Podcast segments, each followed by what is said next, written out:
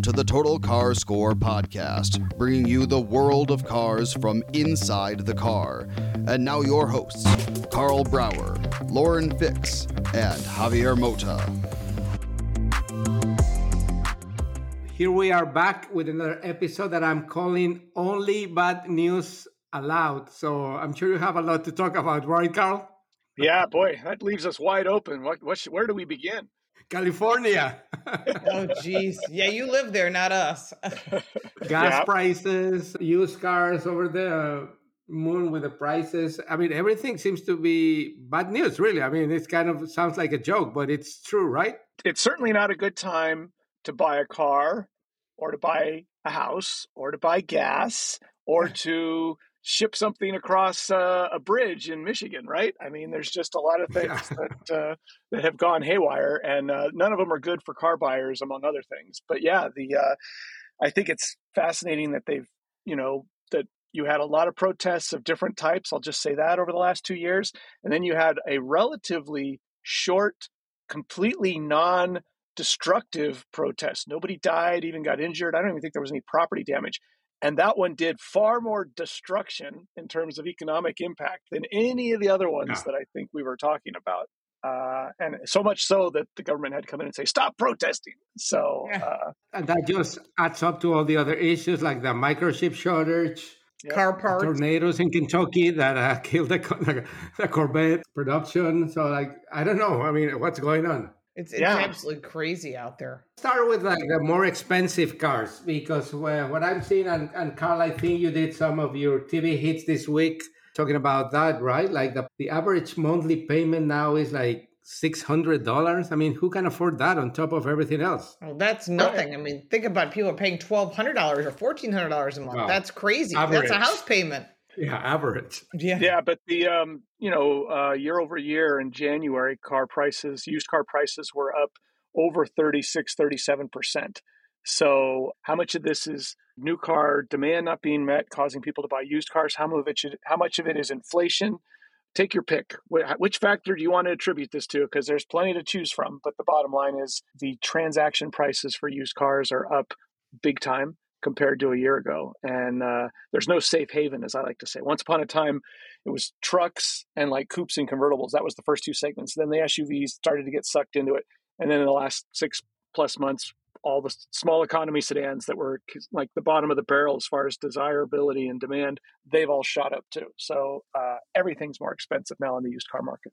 You know, it's yeah, funny that uh, even used used cars have gotten crazy too. They're up about forty percent, and I've been covering that as well. I mean, people like, well, I won't buy new. I can't get a new car. No one's got incentives. There's no financing deals. Okay, I'll look at used. And then you look at used car prices and they're up at least 40%. And that is ridiculous because when you're thinking about that as a consumer, what are you supposed to do? I mean, eight out of 10 car shoppers, you know, are saying, I'm paying over sticker price. I'm paying over what the car was worth two years ago.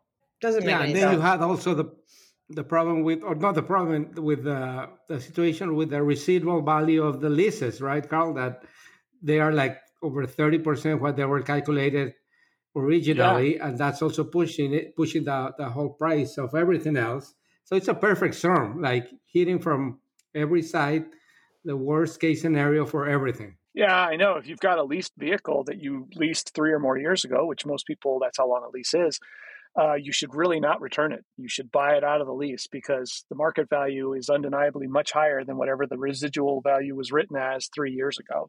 Assuming you can, you know, there were so, some companies, Tesla being a good example, that wasn't that suddenly out of the blue decided to not let anyone buy their leased vehicles out at the end of their lease.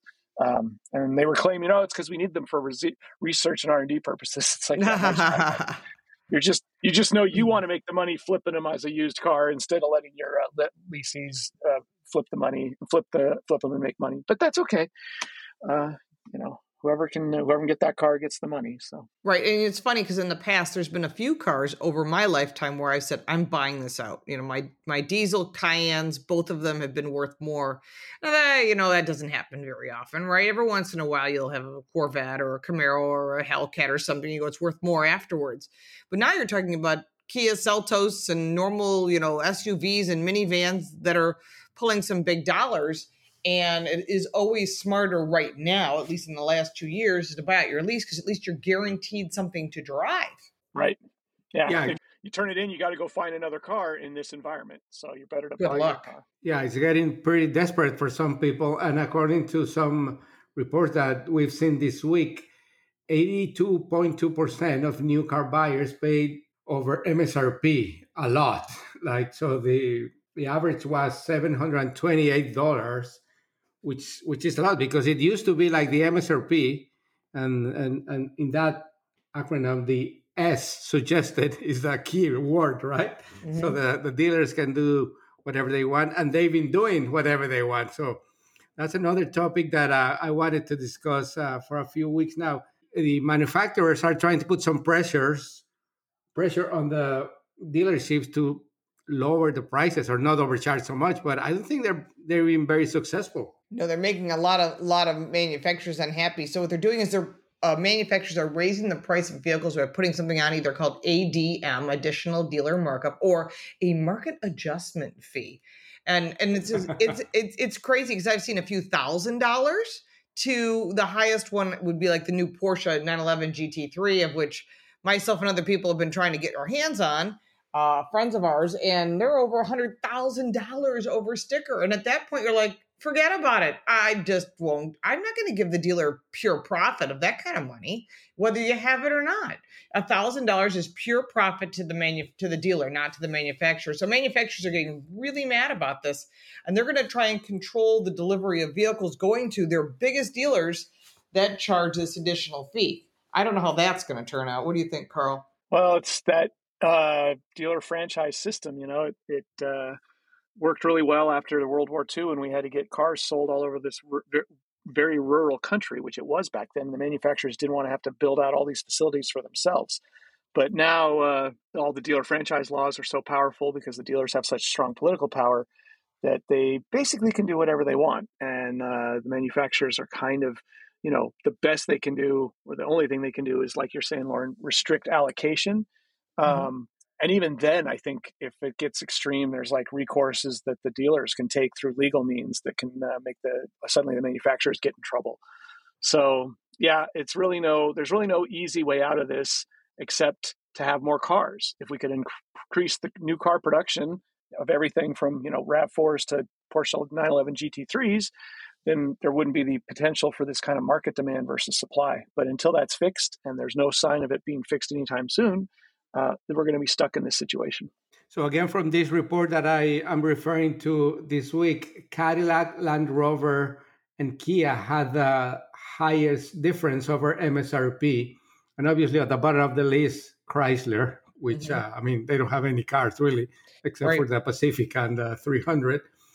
And uh, I also saw a report talking about what dealers are doing, like these dirty games. Uh, one dealer in South Carolina went to buy a Hyundai Ioniq 5 from a dealership that was promising not to charge over MSRP. And then he put like the, as you call it, uh, Lauren, the adjusted market price, like mm-hmm. 5,000 extra on top of it. So buying from a dealer and then increasing the price to sell it to the customer. So, I mean, as much as the manufacturers can do whatever they want, the dealers have the, the, the last word, and they're not doing any help to solve the situation. I don't think. Yeah, it's it's definitely challenging because obviously it's a supply and demand, like economics 101. If there's no supply, the price goes up. If the demand is continuing increases, people's leases become due. People want to, you know, move on to you know newer vehicles and then they realize they can't so and so they decide to keep their vehicle and the dealer's offering more and more and more money oh we'll get you something we'll get you something lots of promises but then it's very difficult you put yourself in a very tough situation so another bad news or another another bad headline that we read this week texans might have to pay from 200 to 400 dollars extra for uh, driving an electric car because the gas taxes are not going to be sufficient to keep up with the infrastructure and all that. That's also pretty bad from wherever you read it, right? Well, part of that is because you got to remember they charge you X amount for gas taxes, but cars are getting more fuel efficient. So that means they're using less gas. which means less taxes are being collected. So initially, the state's like, well, we'll raise the prices. Okay, so you raise the prices, gas gets more expensive, people drive less. So you're kind of hurting yourself. And now the price of gasoline has gone through the roof thanks to the current administration and they're wanting to get rid of fossil fuels. So, I mean, if they had their choice, they'd have it at $10 a gallon. Well, then you'll have even less gasoline taxes because people will drive even less. Or they'll, you know, they'll find other ways to get around. And you start thinking about that going, well, how are we going to pay for the roads and bridges? Because they really need to repair. So they're going to charge uh, somewhere between 250 and as high as $500 per vehicle. Because remember, they weigh more, so they're doing more damage to the road. We're not even billing the bicyclists that are using the road, especially in warmer climates like where Karl is. Yeah, and those guys are tearing so Karl, the roads you, up. Karl, you live in California, which is the worst place for all the bad news that we're talking about. What can a consumer can do today to survive in this environment? Let's say they have a, a, a lease that is um, expiring in the next month, and they're paying around 500. What what would be your suggestion to that driver or consumer? Well, they should, if they got a lease, they should look into their lease buyout price, compare it to the market value of their vehicle, uh, which is easy to do online with multiple pricing uh, uh organizations, including iSeeCars, where I work, and uh, just price your vehicle as a leased vehicle. And I'm betting you're going to see a market value that's far higher than your uh, residual buyout value, and also make sure you make it clear to the dealer that you're going to buy your car and that you've got the contract and you know exactly how much the uh, contract was to, to pay. Because yeah. I've been hearing now reports that manufacturers or sorry, that dealers are telling leasers, you know, well, you can't buy your car, or well, we get to charge all of this extra stuff if you try to buy it. You should just let us have. You know, they're trying to get the cars from the people who have the leases. And that's uh, dishonest. Oh my gosh! Holy yeah, moly! Yeah, no, no, I've heard that from multiple people where they were like, you know, they didn't know for sure what was going on, and the dealer was acting like they kind of couldn't get the car. And it's like, uh, you signed a contract, and there's a buyout option in the contract, and the price is stated clearly in the contract. So if you're leasing, you should try to buy your car and then keep it for probably another year or two before we're going to be out of this mess. Uh, otherwise, you're going to be at the mercy of the market if you let them have the car back, and you're probably going to pay a lot more for whatever you replace it with. If you don't have a lease and you're just trying to buy a new car, um, either try to keep your current one going, even if it could take some money. Again, you'd probably find that if you invested the money, even if that's something that you didn't want to put money into on a car side, the money you put in would be less than buying a new car, uh, even you know, and selling your current one. The other option is to just be super flexible if you do have to buy a car. Be flexible on what you need, what color, make, model, trim, options, and be flexible on how far you are willing to go to get the car. Because if you have to go to another city or even another state, I mean, let's say it takes you 20 total hours to go get another vehicle with transportation. Yeah, you're going to spend a lot. But if you pay, save $2,000, then you're making 100 bucks an hour. That's not bad pay to take an extra 20 hours to go get a car that you got for $2,000 cheaper because you were willing to go outside your, you know, local 10, 20 mile radius around your house. So I'm big on telling people you've got the tools everything's nationwide as far as online searching so now there's no reason not to know what else is out there and if you have to travel further to go get it and save money that's mm-hmm. probably going to actually be a better deal for you than to stay close you know it's funny because i thought your uh, short answer was going to be move out of california yeah well that's you always what, a good yeah. idea you know what you said makes sense because um, i have a friend who lives in new jersey in alpine new jersey so he's pretty close to new york city and he was trying to get himself a Chevy truck, could not get one. So I have a relationship with a dealer here locally, and they said, We're charging sticker, and that's it. So they don't want to get in any trouble with the manufacturers. So they're following what their suggestions are. And they're a pretty large dealer group. So they contacted me. I put the two of them together and he ordered a truck. And he was thrilled. He's, I said, What are you going to do? Because I'm going to fly into Buffalo, pick it up, and drive it home. And I don't blame them. The money you're saving yeah. is is definitely worthwhile. Yep. Yeah, it'll pay for the so plane ticket uh, and your time. Bad, the, the last bad news of the week uh, the end of 3G technology oh. means that a lot of old cars are going to have a lot of problems. We're not going to be connected anymore, including some GM models with the OnStar system. So, and you know what? I, have, I have, a, old... I have a 2019 and it's it's in trouble. And I have friends that have 2020s that still run on 3G.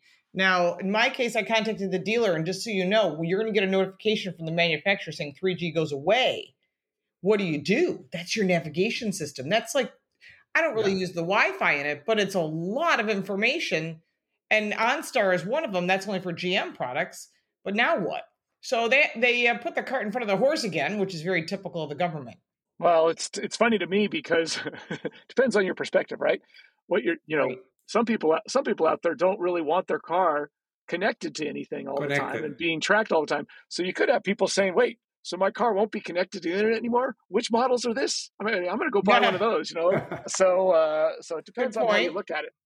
And of course, as far as so, like a nav system goes, if you've got a cell phone, uh, you know, a smartphone, yeah, uh, use that. You probably you have a superior nav probably than any uh, embedded system from a factory, anyways. So uh, yeah, right. I would certainly. My car uses Apple CarPlay. That's but my my SUV does not. So that sort of just makes it more challenging. That's all.